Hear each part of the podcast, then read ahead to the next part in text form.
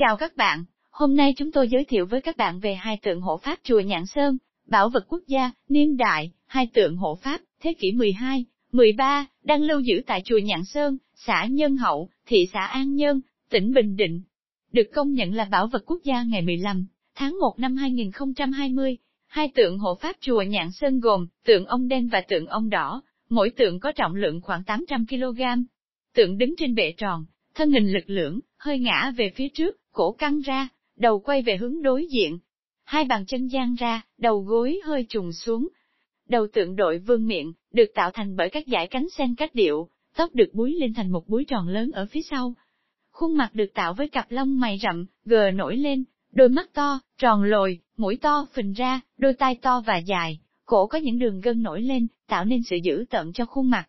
Trên thân đeo một sợi dây hình con rắn vắt chéo từ vai xuống hông, phần dưới mặt sam phát bó sát đùi, tượng ông đen cao, 2m45, rộng, 1m52, dày, 0,70m. Tay phải cầm binh khí, tay trái đưa cong lên ngang ngực, lòng bàn tay cầm vật có chui hình xoắn ốc. Cổ chân mỗi bên được trang trí đeo hình rắn nag. Tượng ông đỏ cao, 2m42, rộng, 1m50, dày, 0,72m.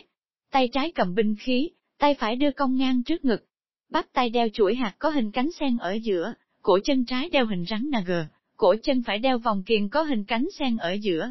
Qua nghiên cứu, khảo sát thực tế cho thấy, phía sau chùa Nhạn Sơn có một gò đất khá rộng và cao, người địa phương gọi là gò Tam Tháp. Theo tín ngưỡng của Ấn Độ giáo, chức năng của hộ pháp thường được đặt ở trước cổng của đường vào các công trình kiến trúc tôn giáo.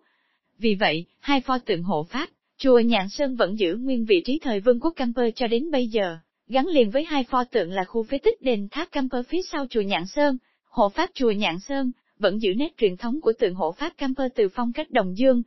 Hai tượng này có kích thước to nhất, nguyên vẹn nhất và là đại diện cuối cùng cho loại hình tượng hộ pháp, mang phong cách tháp mẫm. Đặc điểm hiếm có của tượng hộ pháp, chùa Nhạn Sơn vừa mang yếu tố văn hóa Việt vừa mang yếu tố của nền văn hóa Camper. Cảm ơn các bạn đã theo dõi, hãy like và share nếu thấy thông tin hữu ích nhé. Hẹn gặp lại các bạn ở những clip sau.